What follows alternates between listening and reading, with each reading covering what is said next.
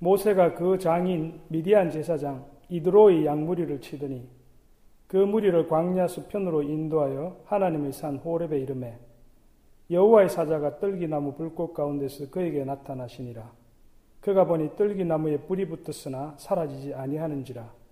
이에 가로되 내가 돌이켜 가서 이 큰 광경을 보리라. 떨기나무가 어찌하여 타지 아니하는고 하는 동시에 여호와께서 그가 보려고 돌이켜 오는 것을 보신지라. 하나님이 떨기나무 가운데서 그를 불러 가라사대 모세야 모세야 하심에 그가 가로되 내가 여기 있나이다. 하나님이 가라사대 이리로 가까이 하지 말라. 너의 쓴 곳은 거룩한 땅이니 내 발에서 신을 벗으라. 또 이르시되 나는 내 조상의 하나님이니 아브라함의 하나님, 이삭의 하나님, 야곱의 하나님이니라. 모세가 하나님 뵈옵기를 두려워하여 얼굴을 가리우매 여호와께서 가라사대 내가 애굽에 있는 내 백성의 고통을 정녕히 보고 그들이 그 간역자로 인하여 부르짖음을 듣고 그 우고를 알고 내가 내려와서 그들을 애굽인의 손에서 건져내고 그들을 그 땅에서 인도하여 아름답고 광대한 땅, 젖과 꿀이 흐르는 땅, 곧 가나안 족속, 헷 족속, 아모리 족속, 브리스 족속, 히비 족속, 여부수 족속의 지방에 이르려 하노라. 이제 이스라엘 자손의 부르짖음이 내게 달하고 애굽 사람이 그들을 괴롭게 하는 학대도 내가 보았으니 이제 내가 너를 바로에게 보내어 너로 내 백성 이스라엘 자손을 애굽에서 인도하여 내게 하리라. 모세가 하나님께 고하되 내가 누구간데 바로에게 가며 이스라엘 자손을 애굽에서 인도하여 내리까 하나님이 가라사대 내가 정령 너와 함께 있으리라. 내가 백성을 애굽에서 인도하여 낸 후에 너희가 이 산에서 하나님을 섬기리니 이것이 내가 너를 보낸 정근이라. 아멘. 아, 우리가 지난주에 위대한 주의 종 모세가 기록한 이 모세 오경에 관해서 우리가 처음에 나오는 창세기 부분에 관해서 우리가 살펴보았습니다. 모세 오경은 창세기, 출애굽기, 레이기, 그리고 민수기, 신명기 이 다섯 권의 책을 모세 오경이라고 부릅니다. 아, 이스라엘 사람들은 이 모세 오경을 토라, 아, 율법책이라고 불렀습니다. 창세기는 만물의 기원과 또 하나님이 아브라함과 맺은 언약, 커버넌트를 다루고 있는 책입니다. 출애굽기는 하나님이 이스라엘을 애굽의 어, 종살이에서 구원해 내시고 또 그들을 죄에서 구원하시는 그런 내용을 다루고 있습니다. 레이기는 이스라엘 민족이 하나님의 백성으로 살아야 할 거룩한 삶을 다루고 있습니다. 또 민수기는 이스라엘 백성이 약속의 땅 가나안에 들어가기 위해 겪어야 했던 연단의 과정을 보여주고, 보여주고 있습니다. 신명기는 이스라엘 백성들이 광야 40년에 그 여정을 마치고 이제 요단강을 건너서 가나안 땅에 들어가기 직전에 하나님께서 자기들을 돌아보아 주신 것을 기억하면서 모세가 어, 하나님을 대신하여 전해준 그 율법을 다시 한번 상고하는 그런 내용을 다루고 있습니다. 우리는 어, 창세기를 통해서 하나님이 이 모든 만물의 창조주시다 하는 그 사실과 또 하나님이 아브라함의 후손을 통하여 모든 열방을 구원하시겠다고 하는 그 언약을 아, 우리가 지난주에 배웠습니다. 창세기는 크게 두 부분으로 나누어지는데 우리 앞부분 1장에서 11장까지는 네 개의 주요 사건을 다루고 있다고 했습니다. 네 개의 주요 사건이 뭡니까? 창조, 또 타락, 세 번째 홍해 아니고 노아의 홍수. 그 다음에 네 번째 바벨탑. 어. 그 다음에 12장부터 50장까지는 네 명의 예, 사람에 관해서 기록이 되어 있다고 했습니다. 네 명의 사람이 누굽니까? 아브라함, 이사, 야곱, 요셉. 예, 그렇게 지금 되어 있습니다. 그런데 우리가 이 창세기가 언약에 관한 책이라면은 이 출애굽기는 구원에 관한 책입니다. 구원. 우리가 이 출애굽기의 내용도 크게 두 부분으로 나눌 수 있는데요. 우리 첫 번째 앞부분 1장부터 18장까지는 하나님이 애굽에서 종살이하는 이스라엘 백성을 구원해 내시는 바로 그와 같은 내용을 다루고 있고 19장부터 40장까지는 죄 가운데 살고 있는 이스라엘 백성들을 구원해 내시고자 하는 그 하나님의 구원 계획을 다루고 있습니다. 우리 전반부에 1장부터 18장까지의 핵심 사건이 두 가지가 있습니다. 그것은 하나는 유월절, 패스오버리라고 하는 유월절이 하나이고 또 하나는 홍해 사건입니다. 이 유월절 사건과 홍해 사건은 영적으로 매우 밀접하게 연관되어 있기 때문에 우리가 같이 살펴보는 것이 좋습니다. 그리고 후반에 19장부터 40장까지는 하나님이 이스라엘을 죄에서 구원하시기 위한 놀라운 계획을 다루고 있는데 두 가지입니다. 이것도 율법과 성막, 타버네클, 율법과 성막을 다루고 있습니다. 이 율법과 성막도 마찬가지로 영적으로 보면은 긴밀히 연결되어 있기 때문에 우리가 이 두 가지도 함께 살펴보는 것이 좋습니다. 그렇기 때문에 우리가 출애굽기를 이해하는 네 개의 주요 단어 첫 번째는 뭡니까? 유월절, 패스오버. 두 번째는 홍해, 레드시. 세 번째는 율법, 어, 텐 커맨스먼, 십계명. 그럼 네 번째는 성막. 아, 우리 네 개의 이 단어를 우리가 잘 이해하면은 우리가 출애굽기의 기본적인 골격을 우리가 잡을 수가 있습니다. 이 창세기는 요셉의 죽음으로 끝이 납니다. 우리가 창세기 50장에서 요셉이 죽으면서 무슨 유언을 남깁니까?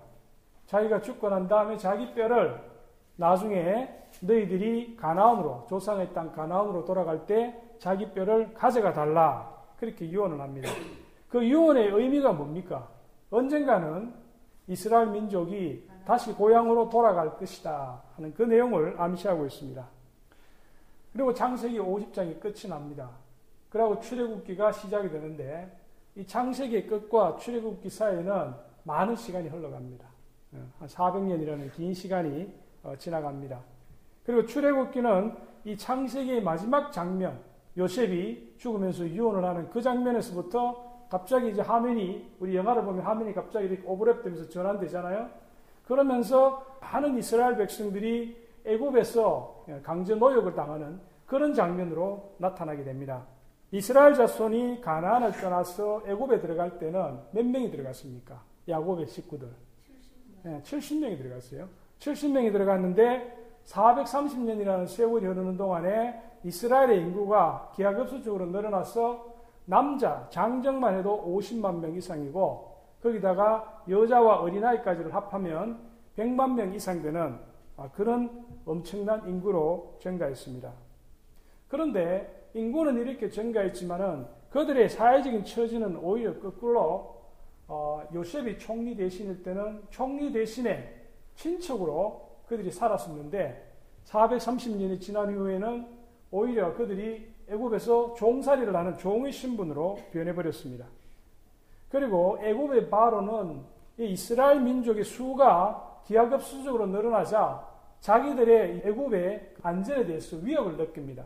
그래서 이스라엘 부부에게서 나는 아이를 남자 아이는 다 강물에 넣어서 죽여버리라는 위협을 가합니다. 그러자 이스라엘 백성들은 하나님 앞에서 하나님께 자기들을 구원해 달라고 간구하기 시작했습니다. 하나님이 이스라엘을 애굽의 압제에서 구하내시기로 마음을 먹은 것은 그것은 하나님께서 창세기에 아브라함에게 언약을 맺으셨잖아요. 언약을 맺으실 때 너희가 너희 자손이 장차 애굽에 가서 동사리를 하고 4대가 지난 후에 다시 가나안 땅으로 인도해 내겠다고 하나님께서 아브라함에게 약속을 하십니다. 그렇기 때문에 이스라엘 백성들이 하나님 앞에 간절히 부르짖을 때에 하나님은 그 언약을 기억하시고 그 백성을 애굽에서 구해내시기로 마음을 먹습니다. 하나님은 그 구원 계획을 위해서 한 사람을 예배해 놓으셨습니다. 그 사람이 누굽니까? 모세. 모세. 의 뜻이 뭡니까? 어, 물에서 건지온 자. 아, 모세는 물에서 건지온 자입니다. 이 모세는 태어나면서부터 바로의 명령에 의해 강물에 빠뜨려져 죽을 운명이었습니다. 그런데 하나님의 놀라운 섭리에서 그는 살아남고 그가 바로 바로 자기를 죽이려고 했던 그 바로의 공주의 아들로 입양을 아, 하게 됩니다.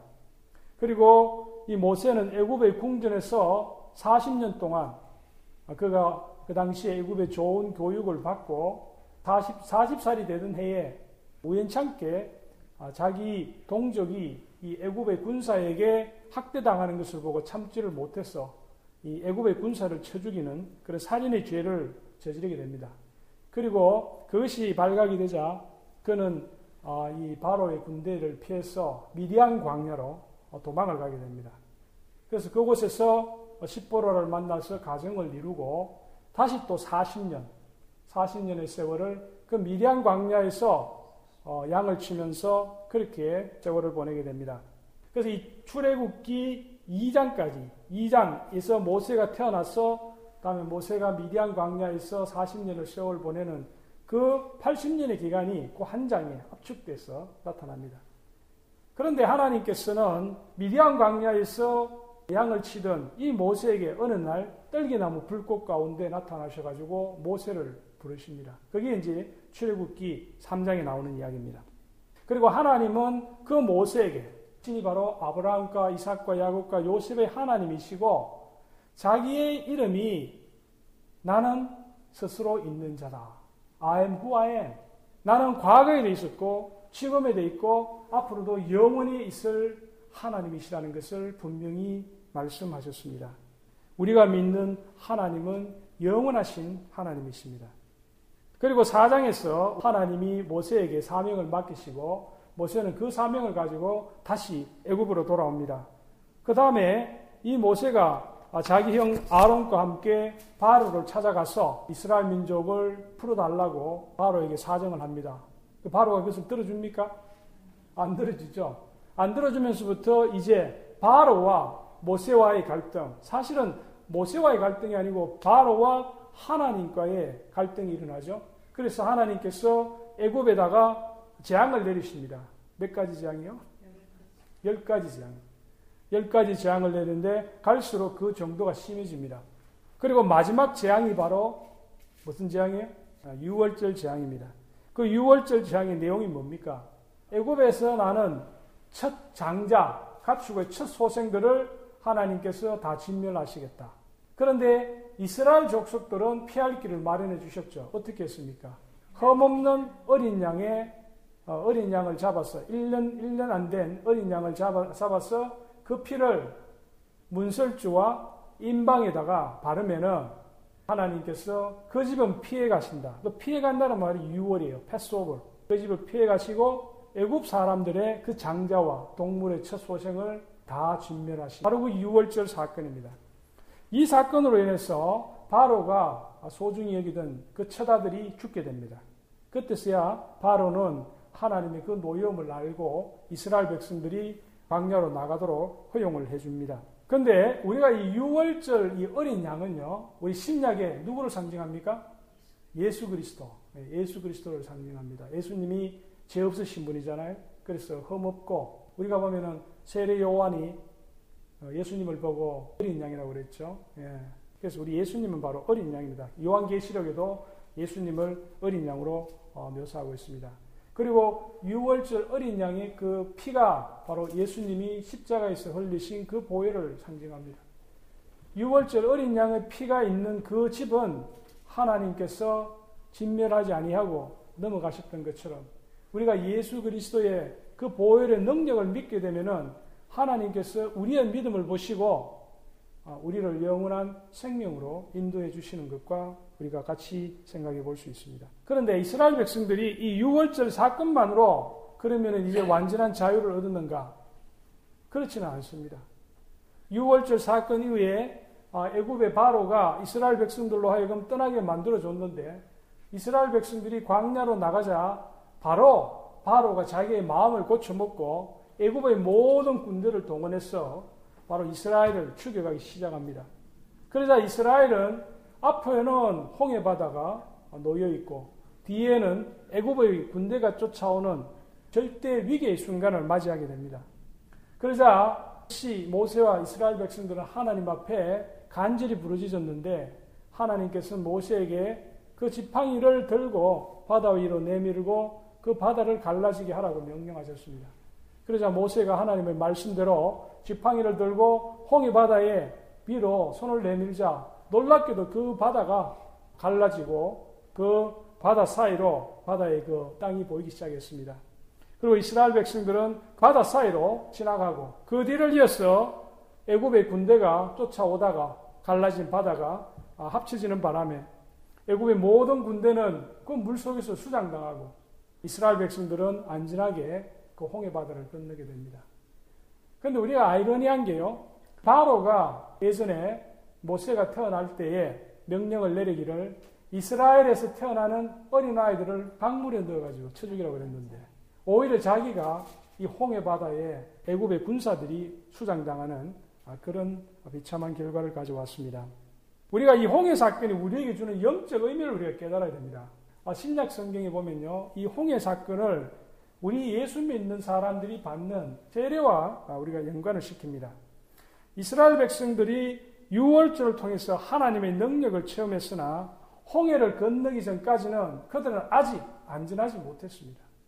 그들이 홍해를 건너기 전까지는 이 애굽의 군대에 의해서 언제든지 추격을 받아서 목숨을 잃을 그런 위치에 있었습니다. 마찬가지로 우리가 예수를 믿기 시작했다고 하지만은 우리가 세례를 받고 완전한 하나님의 자녀가 되기 전까지는 우리는 안전하지 못합니다.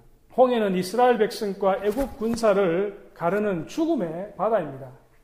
오직 이스라엘 백성들만 갈라진 바다 사이로 지나갈 수 있었습니다. 마찬가지로 우리 그리스도인들은 세례를 받음으로써 진정한 교회 공동체의 일원이 되는 것입니다. 그 전까지는 우리가 구원을 받았다 그렇게 생각할지라도 여전히 세상 정신의 지배를 받고 사는 것과 마찬가지입니다. 우리가 참 그리스도인으로 살려면은 6월절 어린 양의 그 피를 문설주에 바르는 것에만 안주해서는 안 됩니다. 홍해를 건너 완전히 애굽을 떠나야 합니다. 그리고 다시는 애굽으로 돌아가서는 안 됩니다. 우리가 예수 믿고 또 교회 다닌다고 하면서도 여전히 홍해를 건너지 못하고 애굽 땅에 남아 있는 그런 사람들이 있습니다. 그들은 세상 정신의 지배를 받고 사는 자들입니다. 우리 그리스도인은 비록 세상 속에 살지만 세상의 것이 되어서는 안 됩니다. 우리가 세상 정신과 결별하고 예수 믿기 전에 삶과 단절을 해야 합니다. 그것은 우리가 하나님의 생명의 법을 따라야 하는 것입니다. 우리가 또 이 홍해 사건은 구원과 심판에 대한 분명한 증거가 됩니다. 우리가 홍해 사건을 통해서 하나님의 택한 백성과 또 그러지 않은 백성과의 분명한 삶과 죽음의 결과를 보게 됩니다. 우리 예수 믿는 사람도 언젠가는 불신자들도 언젠가는 심판의 보좌 앞에 서게 됩니다. 그런데 우리가 이렇게 우리가 예수 믿으면 구원받고 예수 믿지 않으면 영원한 불못에 던져진다는 이 단순한 진리를 사람들은 요즘 받아들이려고 하지를 않아요. 그렇지만은 우리가 알아야 될 것은 성경에서 이야기하고 있는 것은 애매모호하거나 또는 불분명하거나 복잡한 것이 아닙니다. 아주 간단하고 명료합니다. 우리가 예수 그리스도의 그 십자가 보혈의 능력을 믿으면 구원이고 믿지 못하면 영원한 멸망이라는 것. 그것은 바로 이 홍해 사건이 보여주는 중요한 교훈인 것입니다. 이스라엘 백성들은 홍해를 건너간 후에 어, 먹을 것이 떨어져서 그때 하나님 앞에 하나님 앞에 기도하니까 뭐를 주셨습니까? 하늘로부터 만나와 메추라기를 주시고 또 바위를 쳐서 하나님께서 생수를 공급해 주십니다. 그리고 그 사람들이 처음으로 적을 만납니다. 아말렉 아, 족속의 군대를 만나가지고 어, 거기서 하나님의 도움으로 승리를 거둡니다. 근데 이러한 사실들은 뭐를 이야기합니까? 우리가, 우리가 세례받고 하나님의 완전한 백성이 되면은 하나님께서 우리의 모든 일용할 부분들을 일일이 섬세하게 간섭해서 우리의 필요한 부분들을 공급해 주신다는 거예요. 우리가 생각해 보시죠. 만나와 매출하기는요, 하루분만 모을 수 있고, 또 어, 금요일 저녁에는 안식일을 우리가 생각해서 하나님께서 이틀분을 어, 주셨고, 어, 그것은 하루가 묵어도 상하지 않도록 하나님께서 섬세하게 배려를 해주시고, 또 사람들이 만나만 먹으니까 고기가 먹고 싶다니까 하나님께서 또 매출하기를 보내주시고, 이 모든 사실들은요, 우리가 예수 믿고 난 다음에 우리가 하나님께서 자기가 택한 자녀들에게 그 필요한 것들을 그때마다 가장 알맞은 때에 가장 적당한 방법으로 가장 알맞은 양으로 우리에게 주신다. 그 사실을 우리가 믿을 수 있기를 바랍니다. 우리가 출애굽기 18장까지는요. 하나님이 이제 이스라엘을 애굽에서 구원해시는 그 내용을 다루었고요. 그 다음 19장부터는 내용이 확 바뀝니다. 19장부터는 아까 제가 말씀드린 대로 하나님이 이스라엘 백성들을 죄에서 구원하시기 위한 구원 계획을 가르쳐 주십니다. 그것이 바로 하나님의 율법, 하나님의 말씀, 바로 십계명입니다. 모세가 받은 이 십계명은요. 우리 마태복음 5장에서부터 7장에 나오는 아, 팔복, 지금 제가 주일날 설교하고 있는데 이 팔복과 그 내용이 거의 동일합니다. 왜냐하면요. 십계명의 첫 번째 계명부터 네 번째 계명까지는 어떤 그 내용이에요? 하나님 과의 관계. 우리 성도들이 하나님과의 관계고 그 다음에 5계명부터 10계명까지는 뭐? 사람들과의 관계. 팔복도 마찬가지입니다. 팔복도 첫 번째 4개, 4개의 복은 하나님과의 관계고요. 그 다음에 나머지 4개의 관계는 바로 사람들과의 관계입니다. 네. 하나님이 하시는 말씀이기 때문에 구약이든 신약이든 동일한 거예요. 그 공통점은 뭡니까? 아, 우리 예수님께서 말씀하셨죠. 어떤 율법학자가 예수님에게 나와서 이 모든 율법에 대해 가장 큰 강령이 뭐냐고 물었을 때 예수님께서 뭐라고 말씀하셨습니까? 내 마음과 뜻과 힘과 정성을 다하여 주 너희 하나님을 사랑하고 또 내 이웃을 내 몸과 사랑같이 사랑하라. 하나님 사랑, 이웃 사랑. 어, 이게 모든 율법의 대강령입니다. 그걸 또 한, 한 단어로 요약하면 뭡니까? 사랑입니다, 사랑. 그래서 성경은 사랑이라고 그러는 거예요. 근데 우리가 많은 사람들이 오해하는 이 사랑을 자꾸 이런 로맨스. 그리고 또 우리 대부분의 사람들이 저 사람이 나한테 하나 주면 내가 하나 주는 이런 사랑을 이야기하지만 성경에서 이야기하는 이 사랑은 아가페 사랑이에요. 아가페 사랑. 바로 하나님이 자기 독생자 예수 그리스도를 우리를 구원하시기 위해서 주시는 바로 그 사랑. 또 예수 그리스도가 성부 하나님의 그 말씀을 쫓아서 기꺼이 자기 생명을 십자가에서 우리를 위해 내어 놓으신 바로 그 사랑을 아가페 사랑이라고 해요. 성경에서 말하고 있는 것은 그는 이타적인 사랑, 이 unconditional love, 무조건적인 사랑. 어떤 어, 내가 반대급부를 바라고 주는 사랑이 아니고 그냥 드리는 사랑. 바로 그 사랑을 우리가 이야기를 하고 있습니다. 우리가 예수 믿는 사람은 어, 우리가 그와 같은 사랑을 본받을 수 있도록 우리가 평생 어, 노력할 수 있어야겠습니다. 우리 십계명으로 대표되는 이 율법은 뭡니까? 율법이라는 것은 바로 하나님의 공의로움을 이야기하는 겁니다. 하나님의 거룩함. 바로 하나님의 성품 그 자체입니다. 율법은. 우리가 믿는 하나님은요, 사랑과 은혜가 풍성한 분이시기도 하지만은 동시에 죄에 대해서는 공의와 진노를 바라시는 분입니다. 우리 인간은 이 두 개를 동시에 가지기 참 쉽잖아요. 그런데 하나님은 공의와 진노의 하나님 동시에 바로 사랑과 은혜의 하나님이시다. 우리가 율법이 두려운 이유는 뭡니까?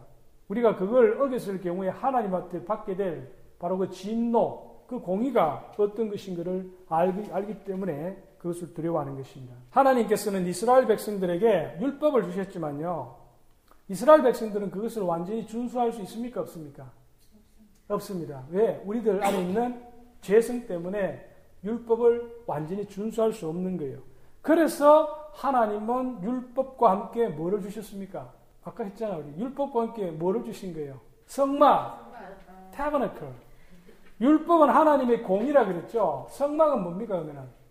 하나님의 임재, presence. 하나님이 이스라엘 백성 가운데 거하시는 거예요. 그럼 이게 어떻게 가능하냐? 그 공의로운 하나님이 죄와는 전혀 어울릴 수가 없는 그 하나님이 어떻게 이스라엘 백성 가운데 계실 수가 있느냐? 그건 이스라엘 사람들이 죄를 지으면은 제사를 통해서 동물 희생 제사를 통해서 자기 죄를 씻고 그것도 자기는 하나님 존전에 못 나가고 제사장이 제사장 가운데도 대제사장이 1년에 한 번 지성소에 나아갈 수 있는 거예요. 그게 바로 성막과 제사장 제도예요.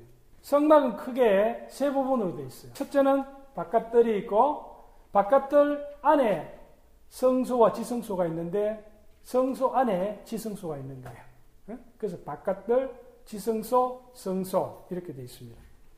바깥들에는 희생제, 희생제물을 죽여 태우는 뭐 재단, 오털이라고 하는 재단이 있었고 그 다음에 제사장들이 성소에 들어가기 전에 자기 몸을 씻는 뭐가 있었습니까? 어, 물두멍 또는 대야, 뭐 바다 표현은 다양한데 어, 동으로 만든 대야가 있어가지고 거기서 이제 몸을 씻거나 그렇게 했습니다. 이 바깥들에는요 이스라엘의 보통 사람들이 들어갈 수 있습니다. 그 동물들을 데리고 가서 그 안으로 들어갈 수가 있죠. 그 다음에 바깥들과 그 다음에 성소를 가르는 가로막고 있는 장막이 있습니다. 그 장막 안으로 들어갈 수 있는 사람은 누구만 들어갈 수 있습니까? 제사장만 들어갈 수 있는 거예요. 그 제사장이 그 장막 안에 들어가면은 뭐가 있습니까? 분향단, 어, 향을 피워가지고 향연기 오르는 분향단 또 어, 진설병, 떡이 놓인 떡상, 그 다음에 또 뭐 있습니까? 촛대. 금촛대, 어, 금촛대 그 세 가지가 있죠. 금촛대가 있습니다. 그래서 제사장들은 거기까지만 들어갈 수 있는 거예요. 그런데 이 지성소, 지성소와 성소를 가로막는 또 휘장이 있죠. 그 휘장을 지나갈 수 있는 사람은 오직 한 사람, 대제사장 한 사람만이. 그런데 이 대제사장도 그 지성소에 들어갈 때는 1년에 딱 한 번 속죄의 날이라고 있어요. 염키푸르라고 하는데 이스라엘 말로 이 속죄의 날에 대사장이 1년에 한 번 그것도 거기에 들어가기 전에 먼저 수송아지를 잡아가지고 자기 죄를 먼저 씻고 하나님 앞에 다시 나와서 그 다음에 희생제물을 잡아가지고 이스라엘 백성들의 죄를 째하는 제사를 1년에 딱 한 번 드릴 수가 있었습니다. 그 지성소 안에 들어가면요, 뭐가 있습니까? 언약계, 아크, 성계라고 하는 언약계가 있고 그 언약계 위에 뭐가 있어요? 그걸 속죄소라고 해요. 속죄소. 죄를 속하는 곳이라 해가지고. 그래서 제사장, 대제사장들이 거기 들어가서 피를 거기다 뿌려요. 이렇게. 그 피가 덮여 있어요. 그 속죄소 위에는. 예? 속죄소는 그러고 이 언약궤 안에는 뭐가 들어 있습니까? 아 만나가 담은 항아리, 아론의 싹난 지팡이, 또 모세가 하나님에게 받아온 십계명 돌판이 아, 거기 들어가 있습니다. 우리가 이 성막과 함께 우리가 기억해야 될 것은 제사장 제도입니다. 제사장은 누가 될 수 있어요? 신학교 나와서 시험 치어서 합격한 사람만 제사장이 될 수 있는. 레위, 레위, 레위 제사장 있었죠. 음. 어? 하나님 택한 사람. 하나님 택한 사람이 어떤 사람을 택했어? 모세의 형 아론과 그 후손들. 제사장이고 레이 지파는 성전에서 수종도는 일을 했지. 그리고 하나님은 어, 모세에게 십계명을 주실 때 이 십계명과 함께 성막을 만들 수 있는 그 청사진을 주셨고 또 이 제사장들이 입는 그 제복, 제복과 다음 제사장들의 그 위임식에 대한 자세한 그 규정을 주셨습니다. 그런데 하나님께서 이 율법하고 그 다음에 이 성막과 제사장 제도에 관한 걸 주실 때에 모세가 이제 십계명을 가지고 신의 산을 내려오니까 어떤 일이 벌어지고 있었어요? 송아지를 만들어서 거기다가 제사 지나고. 네, 아론과 어, 이스라엘 사람들이 금송아지를 만들어 가지고 그 앞에서 제사 지내고 잔치 벌이고 있었습니다. 그래서 모세가 어, 화가 나서 어떻게 됐습니까? 그 돌판을 던져버려 가지고 십계명 돌판이 깨집니다. 이 아론과 이스라엘 백성들은 모세가 하나님 앞에 율법을 받는 동안에 사실상 계명의 제1계명 위반했죠. 또 제2계명 위반했잖아요. 어, 금송아지가 우상을 만든 거니까. 어. 벌써 이 사람들은 실제적으로 십계명을 위반한 거예요. 깨뜨린 거예요. 그 다음에 모세가 그 적힌 돌판을 또 깨뜨린 거잖아. 그리고 모세가 그 금송아지 우상 숭배했던 이스라엘 사람들 3천 명을 어, 레이지파를 시켜서 쳐 죽이라고. 그래서 그들이 3천 어, 명이나 그날 죽고 그 이후에 또 하나님께서 온력을 내려가지고 질병으로 또 죽게 하십니다. 그리고 모세는 다시 자기가 이 십계명 돌판을 깎아가지고 들고 다시 이 시내산에 올라가서 하나님께서 그 돌판에 다시 십계명을 새겨주셨어요. 그걸 가지고 옵니다. 언약을 다시 갱신하는 거예요. 그 다음에 이 이스라엘 백성들이 성막을 짓기 시작합니다. 새로운 이 돌판, 새로운 십계명 돌판을 모세가 받아온 다음에 그들이 하나님이 주신 그 성막에 관한 청사진대로 성막을 제작을 합니다. 그런데 이 성막 제작도요, 제가 예전에 필라델피아에 있는 그 모형 성막을 갔다 왔었는데, 그 실제적으로 성막이 크지가 않아요. 어, 조그만해요. 그런데 이 성막을 만드는 재료가 지성소에서 사용되는 물건은 다 순금으로 만듭니다. 그 다음에 이렇게 밖으로 나올수록 이제 은이나 동 이렇게 점점 재료가 좀 떨어지는 걸 사용하고 그 다음에 이 성막을 가리고 있는 이 장막도요 네 겹으로 되어 있습니다. 네 겹으로. 근데 제일 바깥쪽은 뭐로? 해달의, 어, 해달의 가죽. 어, 그 다음에 그 안쪽은 수양. 그 다음에 그 안쪽은 염소털로 만든 양장. 그 다음에 청색, 자색, 홍색 실로 만든 수룹이 새겨진 양장으로. 어, 그렇게 이 재료가 안으로 들어올수록 좀 더 이렇게 고급, 이렇게 됩니다. 나중에 이스라엘 백성들이 솔로몬한테 이렇게 성전을 만들잖아요. 성전을 만들 때는 거기다가 어떤 걸 더 추가했냐면은 바깥들보다 지성소가 높고요. 지성소보다 성전이 더 높아요. 갈수록 위로 가요. 그래서 옛날 예수님 당시에 이 헤롯 그 성전을 보면은 제일 높은 곳이 있는 것이 바로 지성소예요, 지성소. 그 하나님의 그 높은 그런 걸 상징하는 거죠. 그리고 성막이 완성된 후에 여호와의 영광이 구름으로 임재를 했다고 했습니다. 그 구름을 우리가 세키나라고 해요. 그 구름은 여호와의 영광을 상징해요. 그런데 그 영광이 얼마나 대단했든지 모세조차도 감히 성막에 들어갈 수 없었습니다. 이 여호와의 이 구름은 바로 하나님이 이스라엘 백성들 가운데 임재하셨다는 것을 상징하는 것입니다. 우리 구약 시대에는요 하나님의 영광이 성막의 지성소 임재하셨습니다. 그리고 솔로몬 왕 때부터 시작되는 성전이 완성됐던 그 시대에는 하나님의 영광이 어디에 성전의 지성소예요. 그 다음에 신약 시대에 들어와서는 어떻게 됐습니까? 하나님의 영광이 예수님, 예수님 그 자체가 하나님의 영광이잖아요. 예수님이 우리 가운데 거하시는 게 바로 예수님 자신이 성전이에요, 성전. 살아있는 성전이잖아. 그 다음에 예수님이 성천하시고 난 다음에 우리가 성령을 받지 않습니까? 성도들이. 성령을 받는 우리 성도들이 한 사람 한 사람이 성전인 거예요, 성전. 그래서 우리 고린도전서에 보면은 사도 바울이 너희가 하나님의 성전인 것과 하나님의 성령이 너희 안에 거하시는 것을 알지 못하느냐. 누구든지 하나님의 성전을 더럽히면 하나님이 그 사람을 멸하시리라. 하나님의 성전은 거룩하니 너희도 그러하니라. 우리 몸은 하나님의 성령이 거하시는 살아있는 성전인 거예요. 그리고 우리 성도들이 모인 그 교회 공동체도 바로 하나님의 성전이잖아. 우리 사랑하는 성도 여러분, 우리 출애굽기는요 하나님의 구원을 다루고 있습니다. 하나님은 이스라엘을 애굽의 압지에서 구원하셨을 뿐만 아니라 그들을 율법과 성막 제도를 통해서 영적으로 죄에서 구원하실 그 길을 마련해 주셨습니다.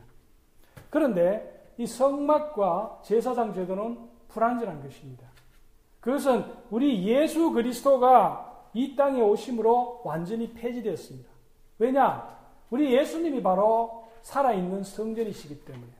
그리고 또 우리 예수님이 유일한 대제사장이시잖아요.